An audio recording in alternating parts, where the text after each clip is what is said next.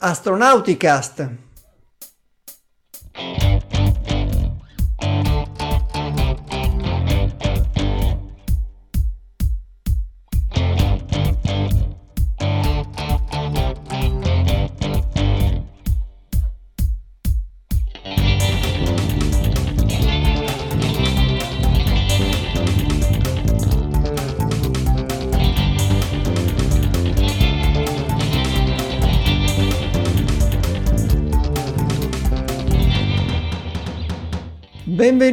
All'episodio 15 della stagione 15 di Astronauticast, il podcast di ISAA, l'associazione italiana per l'astronautica e lo spazio.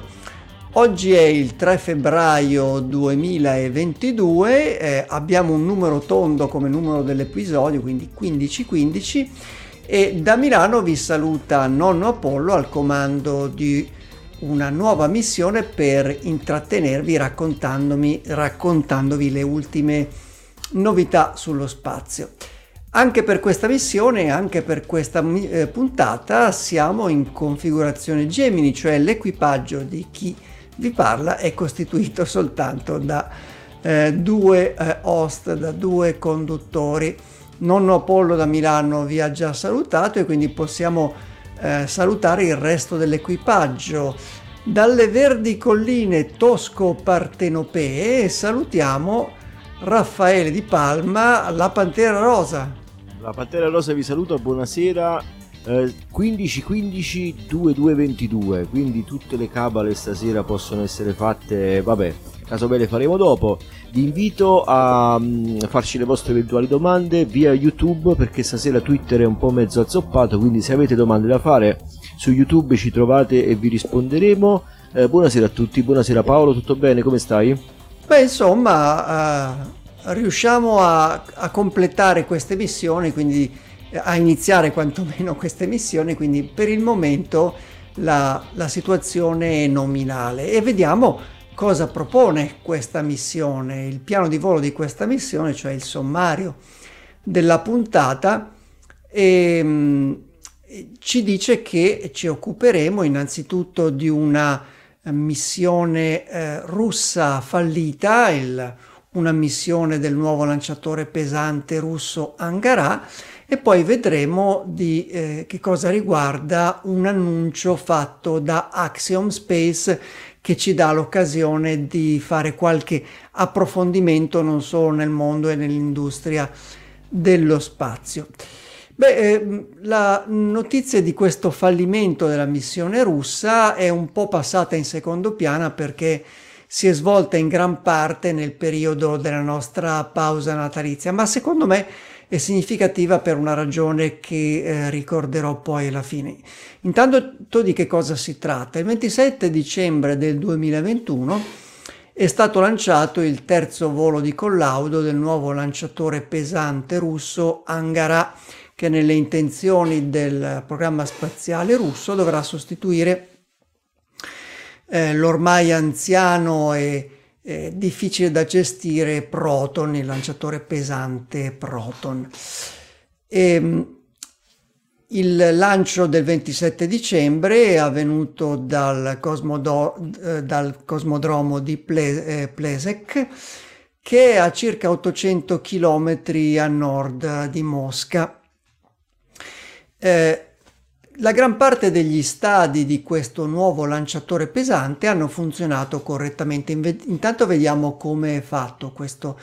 lanciatore, costituito da quattro stadi. Il primo stadio è un gruppo di quattro booster laterali, il secondo stadio è il core centrale, poi c'è un terzo stadio al di sopra del core centrale, cioè de, del, della parte centrale del razzo, e poi un ultimo stadio, lo stadio superiore, l'upper stage, che nella versione del lancio che è avvenuto il 27 di dicembre è uno stadio per 6. Il piano di volo eh, prevedeva soltanto una missione di test, cioè non una missione operativa per, per per esempio mettere in orbita un satellite, ma prevedeva che eh, una massa inerte che costituiva il carico utile di questo lancio venisse messa in orbita geostazionaria. quindi si è acceso correttamente il primo stadio, eh, anche il booster centrale ha funzionato correttamente, il terzo stadio ha funzionato correttamente, lo stadio superiore, l'upper stage per 6, ha eh, eseguito, sembra correttamente, la prima di una serie di accensioni che sarebbero servite per portare eh, l'upper stage, il per 6 con la massa inerte che simulava un satellite, un carico utile, verso una traiettoria di trasferimento verso l'orbita geostazionaria. La prima accensione ha avuto apparentemente successo perché il, eh, lo stadio per 6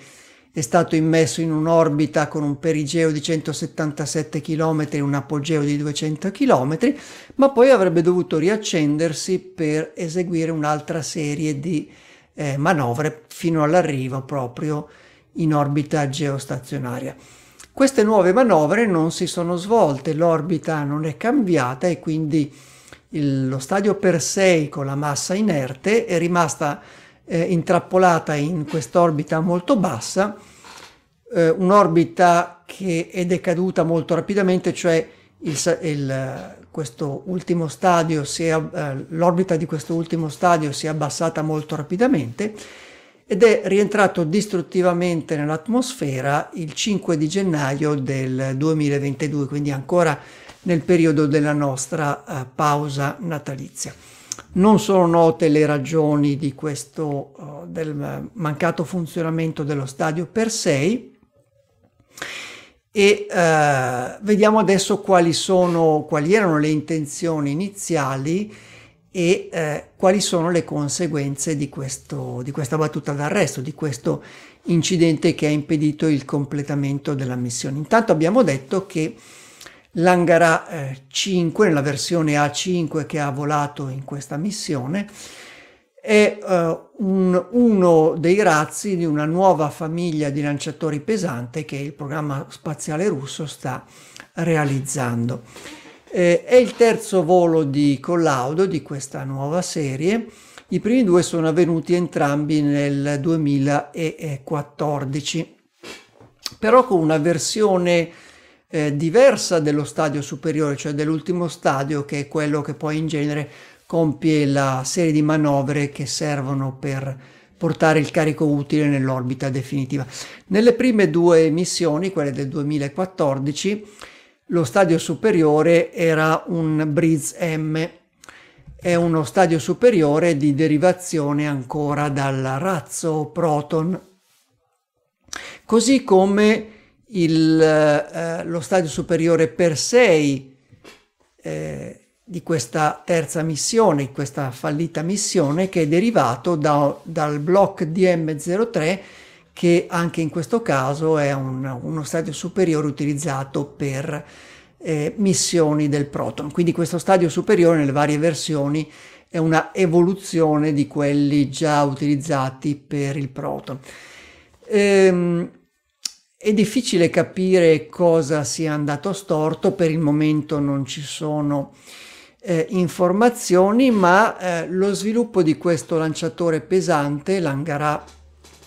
russo, prosegue, e tanto che eh, sono in fase di completamento i lavori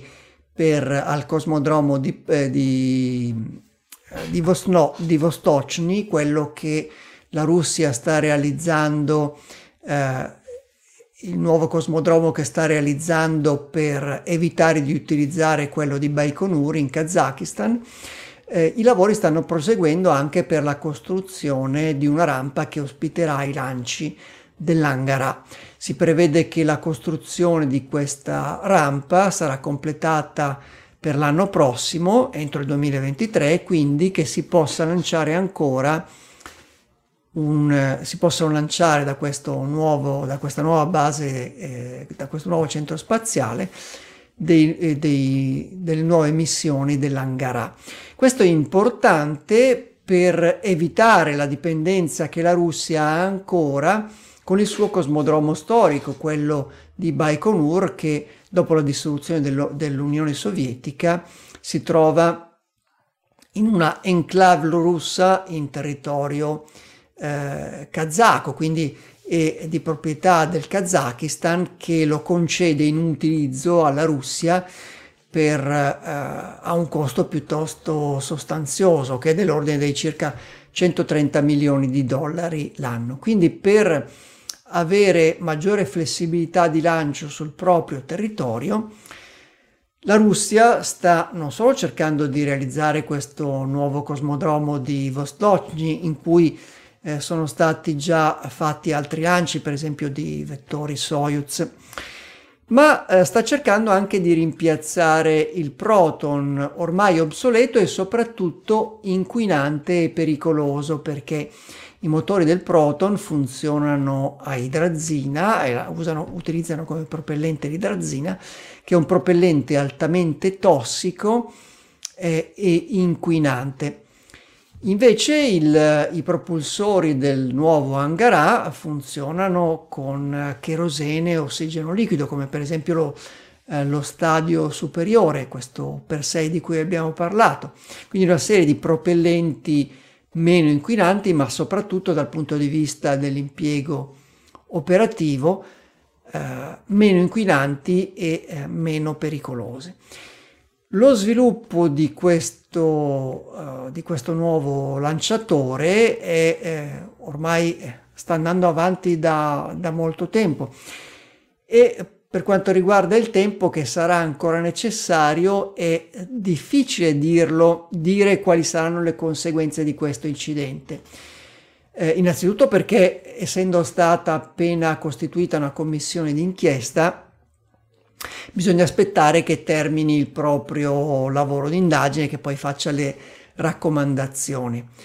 Eh, ma poi anche perché in fondo eh, gli altri tre stadi di questo Angara nella versione A5 che ha volato hanno funzionato correttamente, quindi il problema è limitato soltanto a uno stadio superiore, quindi potrebbe essere più semplice nello schema generale correggere i problemi eventualmente rilevati e poi proseguire con il programma di test e poi finalmente con l'impiego operativo. Dicevo all'inizio che questa notizia è significativa non solo perché è una battuta d'arresto nel principale nuovo lanciatore pesante russo, ma anche perché eh, il 2022 è uh, un, uh, così, un, una una tappa eh, che vale la pena di ricordare nello sviluppo di questo lanciatore perché l'approvazione della costruzione, della realizzazione della nuova serie di lanciatori Angara venne approvata dalle autorità russe nel 1992, quindi 30 anni fa. Sono passati 30 anni e ancora eh, siamo arrivati al terzo eh, volo di test, terzo volo peraltro fallito. Quindi si è trattato di uno sviluppo molto travagliato dovuto non soltanto a problemi tecnici, ma anche alla difficoltà di finanziamento di questo progetto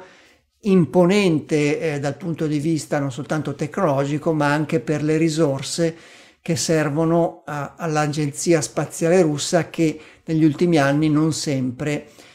ha ricevuto finanziamenti e risorse adeguate. Quindi è una tappa importante in questo sviluppo e credo, adesso chiedo conferma anche a Raffaele, se non ricordo male,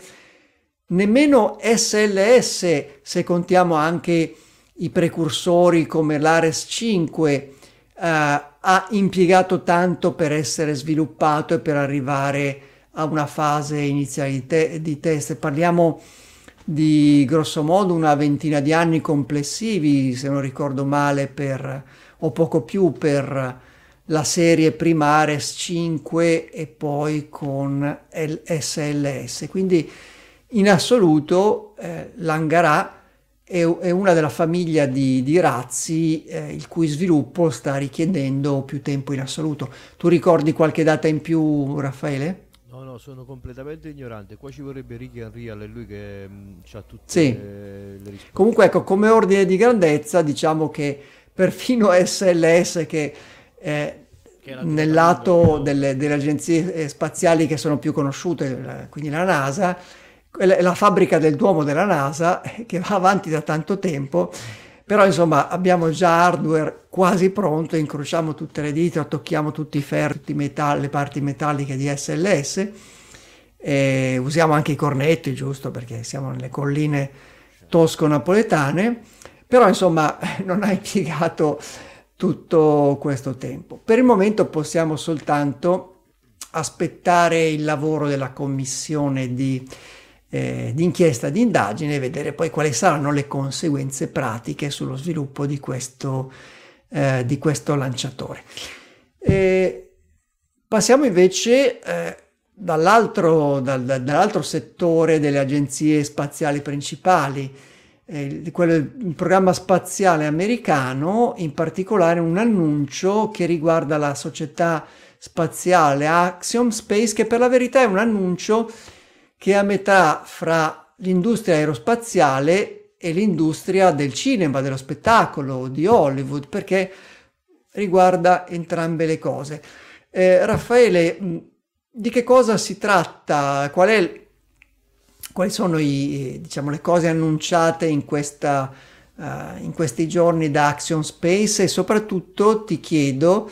eh, non sappiamo quali siano i problemi tecnici invece del nostro programma spaziale di Astronauticast. Sembra che il tuo audio sia un po' basso, quindi ti invito, quando sì. ci racconterai di questo annuncio, ad avvicinarti sì. il più possibile al microfono e poi conteremo anche sui miracoli della regia nella post-produzione per chi ci ascolterà in podcast. Mi dispiace, chiedo un check immediato, io mi sono avvicinato più vicino possibile al microfono. Sì, ti senti, ti, io ti sento meglio, chiediamo conferma a chi ci senza ascolta in diretta. Spero senza troppi sputacchi. Comunque intanto vado avanti con la notizia e la notizia. La notizia è che uh, la Axiom Space ha annunciato, uh, grazie alla uh, società Space Entertainment Enterprise, di voler costruire e produrre un modulo che adesso vi faccio vedere sullo schermo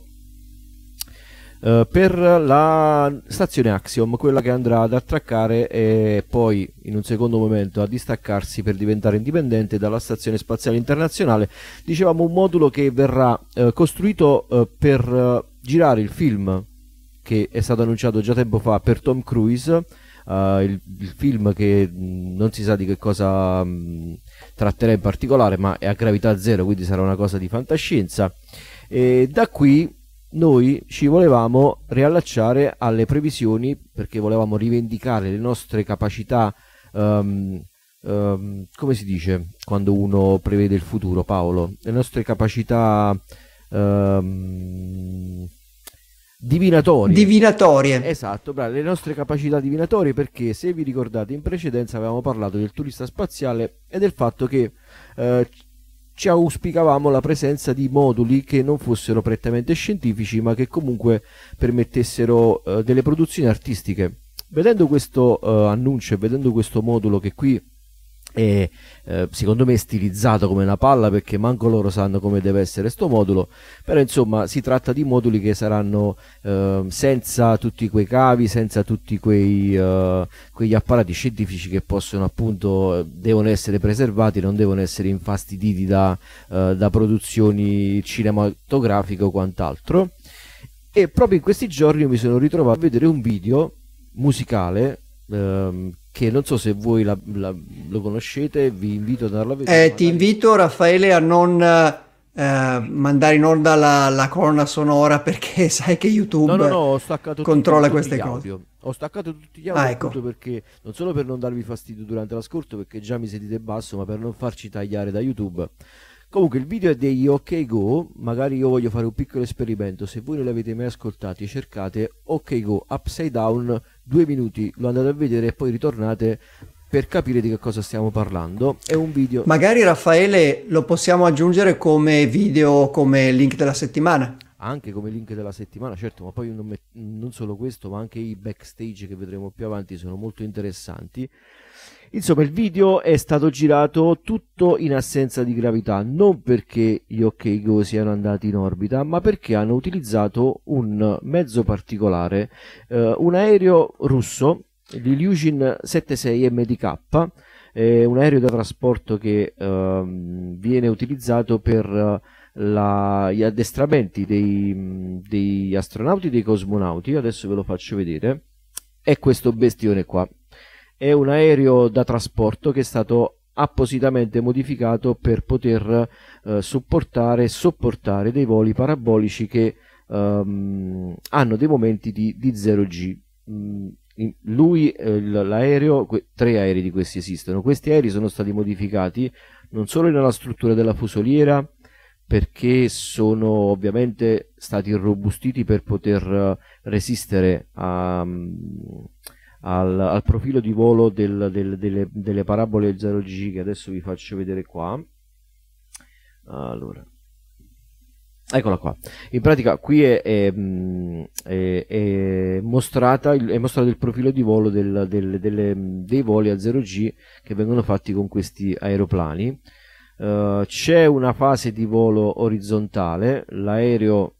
in penna di 45 gradi, beccheggia di 45 gradi, uh, per poi raggiungere un apice, una, una, una, un apogeo si può dire per il volo Credo di sì, Paolo. Massima quota, diciamo. Eh, diciamo, insomma, la, la, la, diciamo, l'apice della parabola per eh, raggiungere una, una, una condizione di microgravità 0G eh, che viene mantenuta per 20-21 secondi per poi dare di nuovo impicchiata a 45 gradi, raggiungere per 20 secondi non più i 0G ma più 2G e poi ripartire in un volo orizzontale per poi ricominciare di nuovo il ciclo di parabole e discese, salite e discese. E questo tipo di voli, tipicamente, soprattutto quelli dell'Illusion 76 eh, MDK, eh, sono, eh, durano un'ora e mezza e riescono a dare una, um, un, un, un, profilo di volo che garantisce 15 uh, uh, parabole per ogni volo, cioè per ogni volo si hanno 15 momenti ognuno di 27 secondi, di, uh, di gravità zero e sfruttando questi vari momenti di gravità zero gli OK Go hanno fatto questo video che è qualcosa di bellissimo, spettacolare. Qui vediamo mh, l'interno sembra quello di un, di un aereo uh, di linea uh, classico, però uh, è stato in pratica adattato all'interno del, dell'Eugene 76 che è, è, è, molto più spartano, lo vediamo in questa foto. Ehm, sono in pratica dei, dei, dei l'interno dell'aereo è, è stato imbottito e fornito di alcune maniglie appunto perché in condizioni di, di 0G c'è bisogno di qualche appiglio e comunque c'è bisogno anche di essere messi al sicuro da, botte e, e, e, contusioni varie e poi vedete qua alla fine a, a, puppa, a poppa e a prua dell'aereo del, della, della, della carlinga dell'aereo ci sono delle zone in cui gli operatori ehm, e gli istruttori di volo eh, si tengono a distanza e mantengono tu, tutte le loro attrezzature. Vediamo bene in questo backstage del video degli OK Go eh, come è stato fatto il video. C'è, c'è questo eh, diciamo aereo fake che è stato fatto, questo guscio interno fake che è stato ricostruito all'interno della, della carlinga del, dell'Illusion e qui hanno girato il loro video con una difficoltà veramente mh, mm, impressionante. Si hanno, si, si, il video sembra fatto tutto in un one shot, ma eh, sono mh, mm, in pratica i, i, i, vari momenti di apice che poi sono stati eh, montati insieme per poter dare il video da 3 minuti è bellissimo vedere come hanno uh, approfittato di questi momenti. Qui si vede bene la difficoltà che si ha durante i momenti di 0G a poter gestire il proprio corpo e a poter uh, avere la, la, la propiocezione del, del, del, del, proprio corpo nello spazio a 0G. Eh, proprio per questo questi, questi aerei vengono utilizzati del programma spaziale non solo russo ma anche europeo e, americano con aerei diversi. Gli americani usano un KC-135 che è un, un aereo derivato da un, da un gli europei con ESA usano un Airbus A330, i russi usano l'Ilyushin che è un aereo ruspantissimo. Io quando vedo le cose russe mi, mi affascino sempre perché non solo sono visivamente sempre molto molto belli ma si guidano ammazzati. Infatti, qua vedete il motorista che fra 5 secondi per sistemare i motori, bang, ci dà una botta sopra. Li guidano così, insomma, con molta, con molta fermezza nel polso. E, insomma, i, i, russi usano questo, questo, questo aereo per uh, non solo dare la, i, i, primi uh, rudimenti uh, ai, ai cosmonauti per la gestione del proprio corpo a 0G, ma anche per poter testare uh, attrezzature come ad esempio vediamo le tute ehm, per leva, le Orlan che vengono montate all'interno di questi aerei per poter dare in questi 27 secondi per ogni parabola di tempo ehm, agli astronauti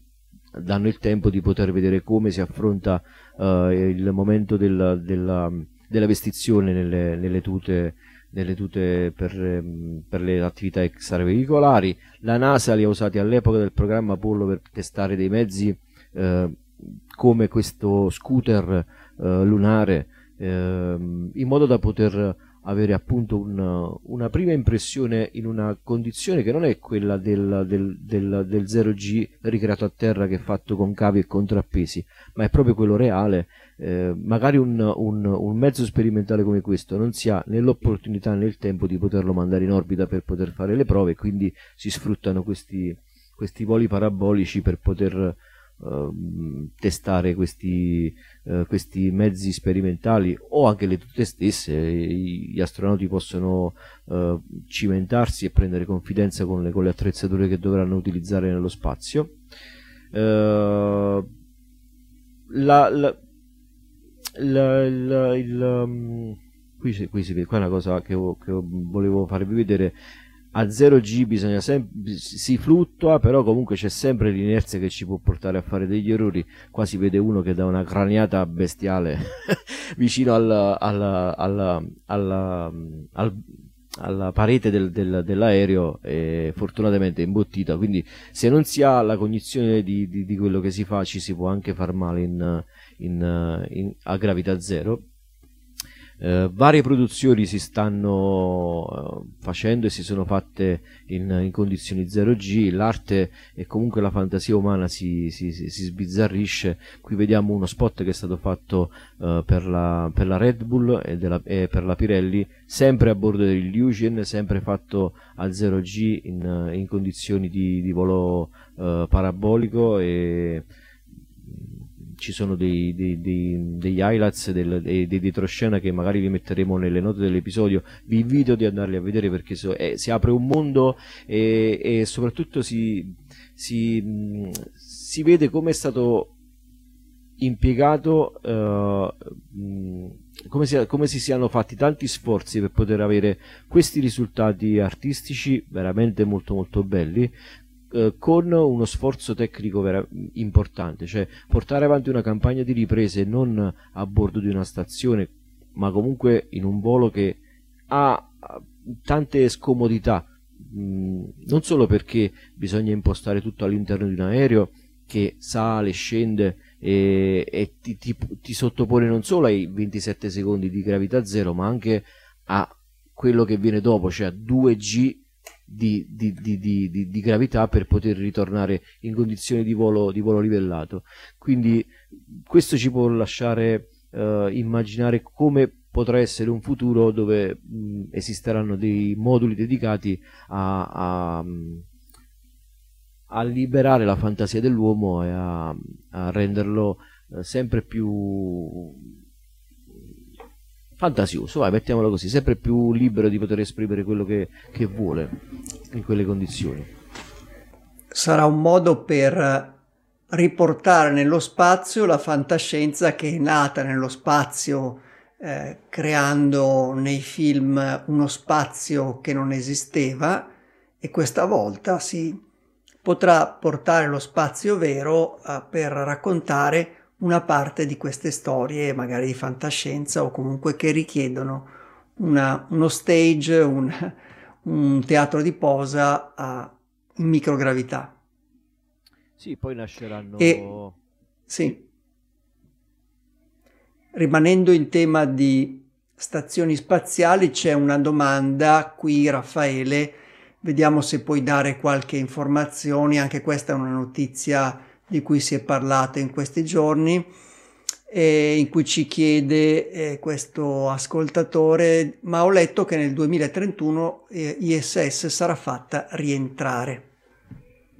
Uh, sì, il piano è quello. La ISS di recente è stata uh, posticipata come mh, uh, diciamo il, il, il, periodo massimo di utilizzo della ISS è stato posticipato almeno nelle intenzioni della, dell'amministrazione NASA fino al 2030 e il 2031 sarà l'anno del rientro. Adesso vedo se riesco a recuperarvi il, um, il, almeno l'immagine di quello che sarà il il profilo di rientro eh, della, della, ISS eh, dovrebbe essere questo qua. Eccolo qua. In pratica è uscito fuori tutto un paper del, di quello che saranno i prossimi dieci anni sia mm, per quanto riguarda il budget che per quanto riguarda i vari esperimenti che si terranno uh, sulla, sulla ISS per quello che sarà il dopo ISS e poi è stata pubblicata anche l'immagine che ha trafitto il cuore di tutti noi appassionati che è quello del profilo di rientro della, ISS ci sarà un abbassamento graduale dell'orbita ehm, andranno a scemare mano a mano gli esperimenti che verranno tenuti a bordo della ISS 2031 è l'anno in cui si, si raggiungerà il punto di non ritorno una quota di 280 km di altitudine e da qui poi la ISS verrà fatta rientrare in una zona uh, dell'oceano che non mi ricordo che oceano è, credo Pacifico, giusto Paolo se non sbaglio? Sì, eh, una zona del Pacifico meridionale. In un punto de- che si chiama Nemo uh, ed è un punto in cui vanno a, a morire fondamentalmente tutti, i, tutti i satelliti o che possono essere fatti rientrare in maniera controllata perché è una zona eh, disabita- pressoché disabitate dove non ci, po- non ci dovrebbero essere problemi ehm, nel caso in cui dovessero rientrare. Credo che nel caso delle SS sicuramente alcuni, alcuni componenti raggiungeranno eh, il suolo o il mare. Eh, mi vengono in mente per esempio i giroscopi che sono dei massicci blocchi di, di, di, eh, di metallo. E, insomma, questo sì, la ISS 2030 è l'ultimo anno di esercizio e anche perché comincia ad essere vecchia e il 2031 la faranno rientrare. Invece non è ancora il momento del nostro rientro perché siamo anzi arrivati all'apogeo di questa puntata, il punto di mezzo in cui eh, vi ringraziamo e chiediamo la vostra collaborazione. Vi ricordiamo che state ascoltando Astronauticast che è il podcast di ISA, l'Associazione Italiana per l'Astronautica e lo Spazio, un'associazione culturale per la divulgazione dell'astronautica e delle discipline spaziali. Un'associazione costrui- costituita da volontari che eh, si occupano di varie attività e iniziative di divulgazione e ringraziamo innanzitutto eh, i volontari che si occupano di un'iniziativa in particolare, cioè Astronauti News, il nostro sito di notizie da cui prendiamo spunto dagli articoli che preparano i nostri articolisti per le notizie di cui parliamo nel podcast per questa puntata. Ringrazio Luca Frigerio che ha scritto l'articolo sul fallimento del lancio dell'Angara 5. Ehm, Ringraziamo anche voi che ci ascoltate e ci seguite. Se volete contribuire potete sostenerci con le vostre donazioni con le modalità spiegate sul nostro sito isa.it. Ma i contributi in denaro non sono gli unici eh, graditi e possibili, vi invitiamo anche a condividere i nostri contenuti sui vostri social e piattaforme preferite eh, potete condividere gli articoli di Astronauti News, i video del nostro eh, canale YouTube Astronauticast, le puntate di questo podcast sulla, sulla vostra piattaforma di podcast preferita, sul vostro aggregatore di podcast preferito potete recensire Astronauticast, dare una vostra valutazione, anche questo è particolarmente gradito, insomma potete aiutarci condividendo eh, i, vo- i, nostri contenuti a realizzare gli scopi di questa associazione culturale, cioè quello, mh, quello di fare conoscere l'astronautica e portare la conoscenza dello spazio a un pubblico eh, sempre più alto. Quindi altrettanto gradito, eh, gradita la condivisione dei nostri contenuti. Vi ringraziamo ancora e continuiamo con questa missione, iniziando le rubriche a partire dalla prima, cioè le storie di nonno Apollo. Al di sopra della terra c'è una magica città, là si fanno esperimenti con strumenti di ogni età. Chi saranno le persone strane che vivono là? Nonno Apollo ci racconta le loro curiosità. I paesi scandinavi sono una zona ideale per studiare le aurore boreali dallo spazio. Da uh, queste aree vicine al polo nord terrestre, eh, la zona dove si concentrano le aurore boreali, è possibile lanciare dei razzi sonda che hanno la possibilità di studiare questi fenomeni dall'interno, cioè eh, questi razzi sonda possono portare degli strumenti scientifici, degli esperimenti all'interno delle zone di spazio al di fuori dell'atmosfera terrestre, in cui l'interazione tra i campi elettromagnetici della, della zona del nostro campo magnetico terrestre e le particelle subatomiche che provengono dal Sole e dallo spazio, interagendo, creano questi fenomeni così eh, spettacolari.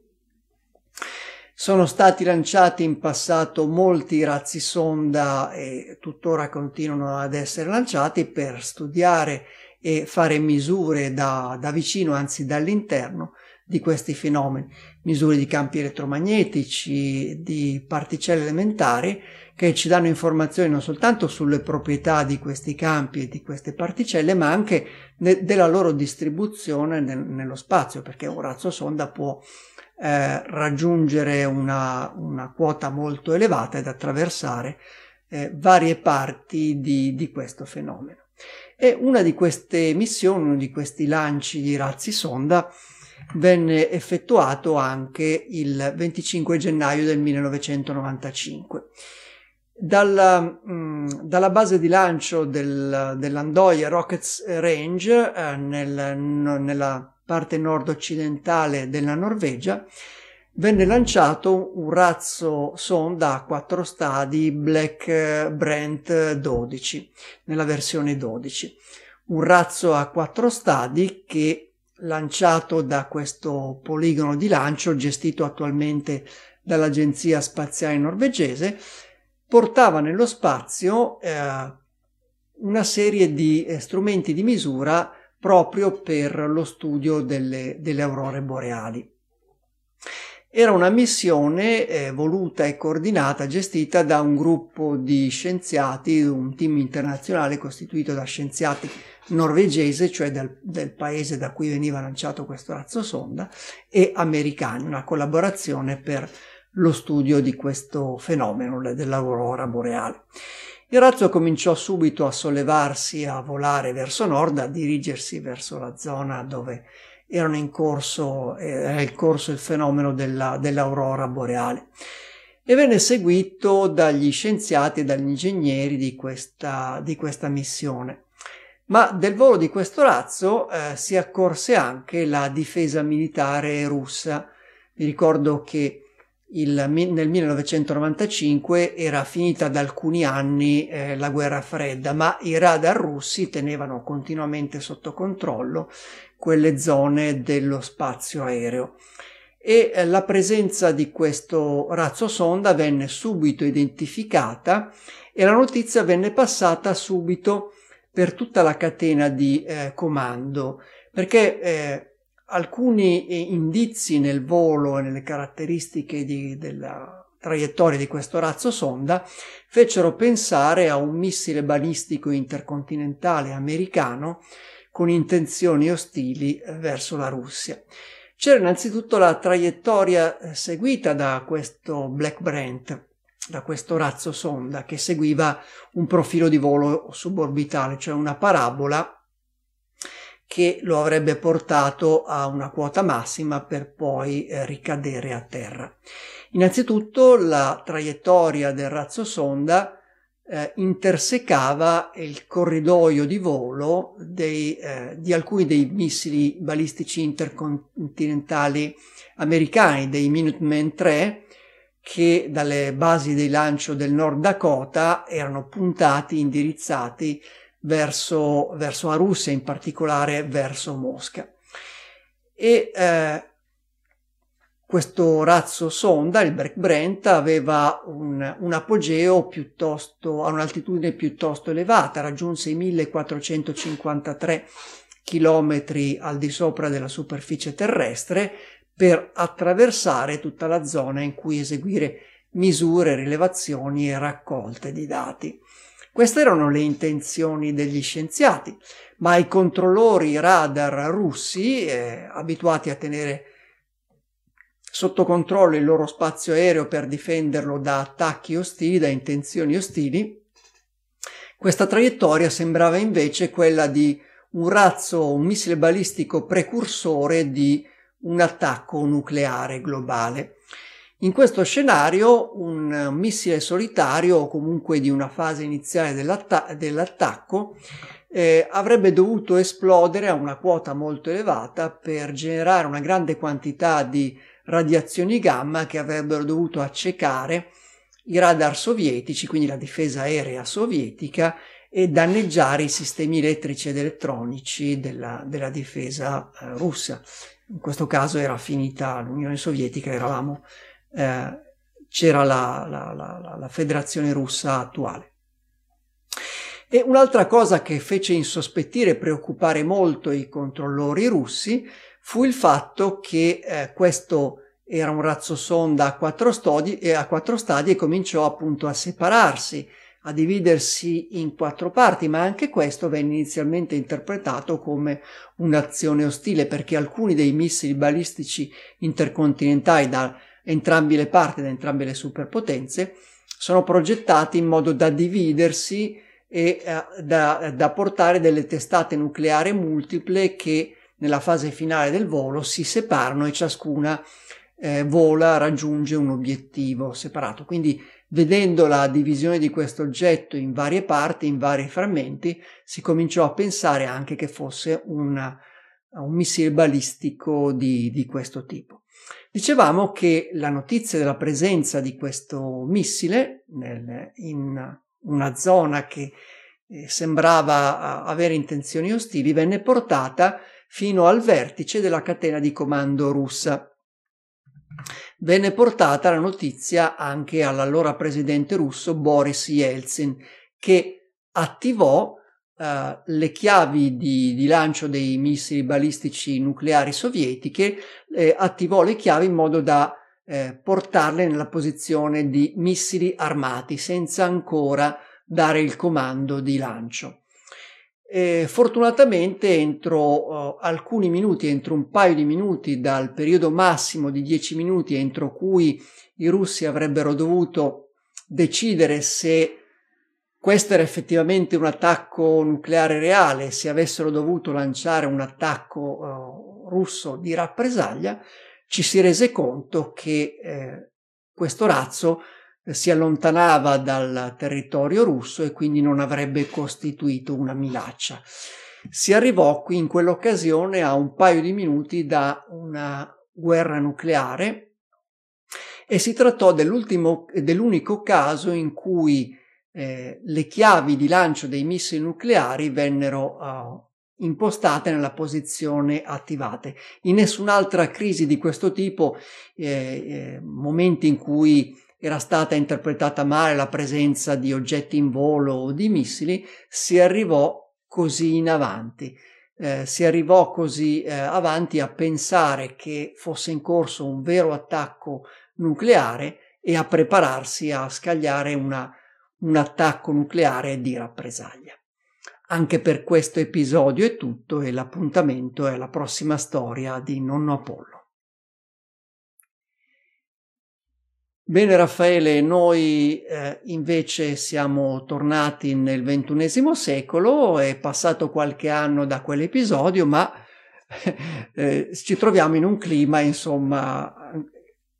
ancora ostile e non sappiamo cosa succederà eh, in Europa nelle prossime settimane. Staremo a vedere. Andrà tutto bene. Continuiamo però con eh, le nostre, eh, con le nostre rubriche, parlando dei link eh, della settimana. Comincio io da uh, un link che avevo, che avevo preparato, è un video che riguarda un montaggio di fasi del lancio di un Falcon 9 di qualche giorno fa, è del primo di febbraio del 2020, un lancio del, di un Falcon 9 che ha messo in orbita il satellite Cosmo SkyMed dell'Agenzia Spaziale Italiana ed è un montaggio che ha realizzato il nostro Riccardo Rossi con il suo stile, quindi c'è anche una colonna sonora particolarmente suggestiva e le immagini sono particolarmente belle, vi invitiamo a vederle perché le condizioni di illuminazione solare a momento del lancio, prospettiva, eh, nitidezza dell'aria, direzione delle ombre hanno contribuito a rendere eh, particolarmente ben visibili un po' tutte le fasi del lancio e del rientro a terra del primo stadio, del, dell'atterraggio del primo stadio del Falcon 9 in maniera estremamente spettacolare, è uno dei lanci di Falcon 9 più belli e, e, e Ricky ha messo insieme questo montaggio e, ehm, aggiungendo poi questa colonna sonora che rende ancora più piacevole la visione. Quindi mi raccomando, mandate questo montaggio a tutto schermo, riproducetelo a tutto schermo sui vostri grandi schermi da 256 pollici, il vostro home theater da 256 pollici su cui peraltro seguite anche eh, le dirette di Astronauticast e godetevi questo lancio di Falcon 9. Dai lanci di Falcon 9 torniamo a, agli aerei a 0G perché eh, Raffaele nel frattempo, se li vuoi commentare ancora un momento, ho aggiunto i link di cui hai parlato prima. Uh, allora, i link di cui ho parlato io ho chiuso tutto, pensavo che il discorso mio fosse, fosse, fosse finito là, però... No, no, è semplicemente per ricordare quali link ho aggiunto come ah, okay. link della io... settimana, quindi li troverete nella, sì, sì. nota dell'episodio troverete, troverete i link dei video degli OK Go, più che altro non tanto il video in sé, ma i backstage che sono molto interessanti e poi anche alcuni video di artiste che sono nate in seno alla, al volo a 0G. Ci sono delle artiste che fanno Uh, coreografie a 0G molto interessanti, uh, anche quelle le ritroverete alla, nelle note dell'episodio. Bene, Vediamo se ci sono altri link. No, abbiamo terminato anche i link della settimana, ma non abbiamo ancora terminato la puntata perché prima di salutarvi e, e darvi l'appuntamento alla prossima puntata, dobbiamo dirvi quali sono gli appuntamenti dello spazio dei prossimi giorni fino alla prossima puntata di Astronauticast. Quindi, eh, Raffaele, se ci puoi dire quali sono dall'Astronautica Agenda questi appuntamenti dall'astronautica agenda gestita dalla nostra Vero che ringrazio e a cui chiedo perdono è la prima volta che entro nel suo uh, sacro impero. Uh, oggi abbiamo avuto il lancio di un Falcon 9 per uh, una um, mandata di Starlink e domani ci sarà un contatto Alice con il ginnasio Johannes Kepler e si trova in Germania e ci sarà un contatto fatto con l'astronauta Maurer, Mattias Maurer. Sabato ci sarà il lancio di un um, Astra eh, con una missione dimostrativa per la NASA, eh, un lancio di alcuni CubeSat e Uh, tutta la settimana più o meno è vuota, non ci sono grossi eventi. Giovedì prossimo c'è un altro contatto Aris, sempre con la Germania, sempre con Mattias Maurer e un lancio di una Soyuz uh, per un um, OneWeb, quindi una, um, un lancio di satelliti per comunicazioni internet e poi ci siamo noi giovedì 10, vi aspettiamo alla prossima settimana. Se non ho capito male, Raffaele, questo lancio di eh, Astra dovrebbe essere particolarmente interessante perché Dovrebbe essere dal, da Cape Canaveral, ho capito bene? Eh, sì, è da Cape Canaveral la piattaforma, SL, la piattaforma di lancio è SLC 46. Quindi dovrebbe essere il primo lancio di Astra da, eh, da Cape Canaveral o comunque eh, da un sito di lancio diverso da quello in Alaska che ha utilizzato per i voli di test fino Ah, a questo momento. Quindi non un debutto sul, eh, su- da una piattaforma di lancio, da un sito di lancio storico. Interessante, non lo sapevo, io mi- di, di- di razzi mi, mi- mi interesso, cioè non è che mi interesso, ne, ne so poco, è molto interessante. Mi fa piacere che abbiano raggiunto questa milestone. Sì, eh, diciamo, è il, il loro, lo possiamo definire il loro debutto in società di questa Eh, azienda denota- spaziale che può finalmente lanciare da, da un luogo storico. Vuol dire che c'è fiducia. Bene, eh, il nostro debutto per questa puntata è terminato. Accendiamo il motore per eh, frenare la nostra missione, per frenare il nostro veicolo, rientrare nell'atmosfera e concludere questa missione. E concludiamo naturalmente con i saluti, salutando una metà del mio equipaggio, cioè Raffaele Di Palma. Un saluto a tutti, buona serata, buonanotte, ci vediamo giovedì prossimo. Da Milano invece vi saluta Paolo Amoroso Nonno Pollo, ricordandovi che fino alla prossima puntata potete continuare a seguirci e eh, partecipare eh, alle, alle- alle nostre discussioni su forumastronautico.it. Invece per le ultime novità sullo spazio, eh, per leggere gli articoli con le ultime novità, eh, il sito è astronautinews.it. Per il resto, appunto, ci vediamo alla prossima puntata di Astronauticast e fino ad allora ad Astra!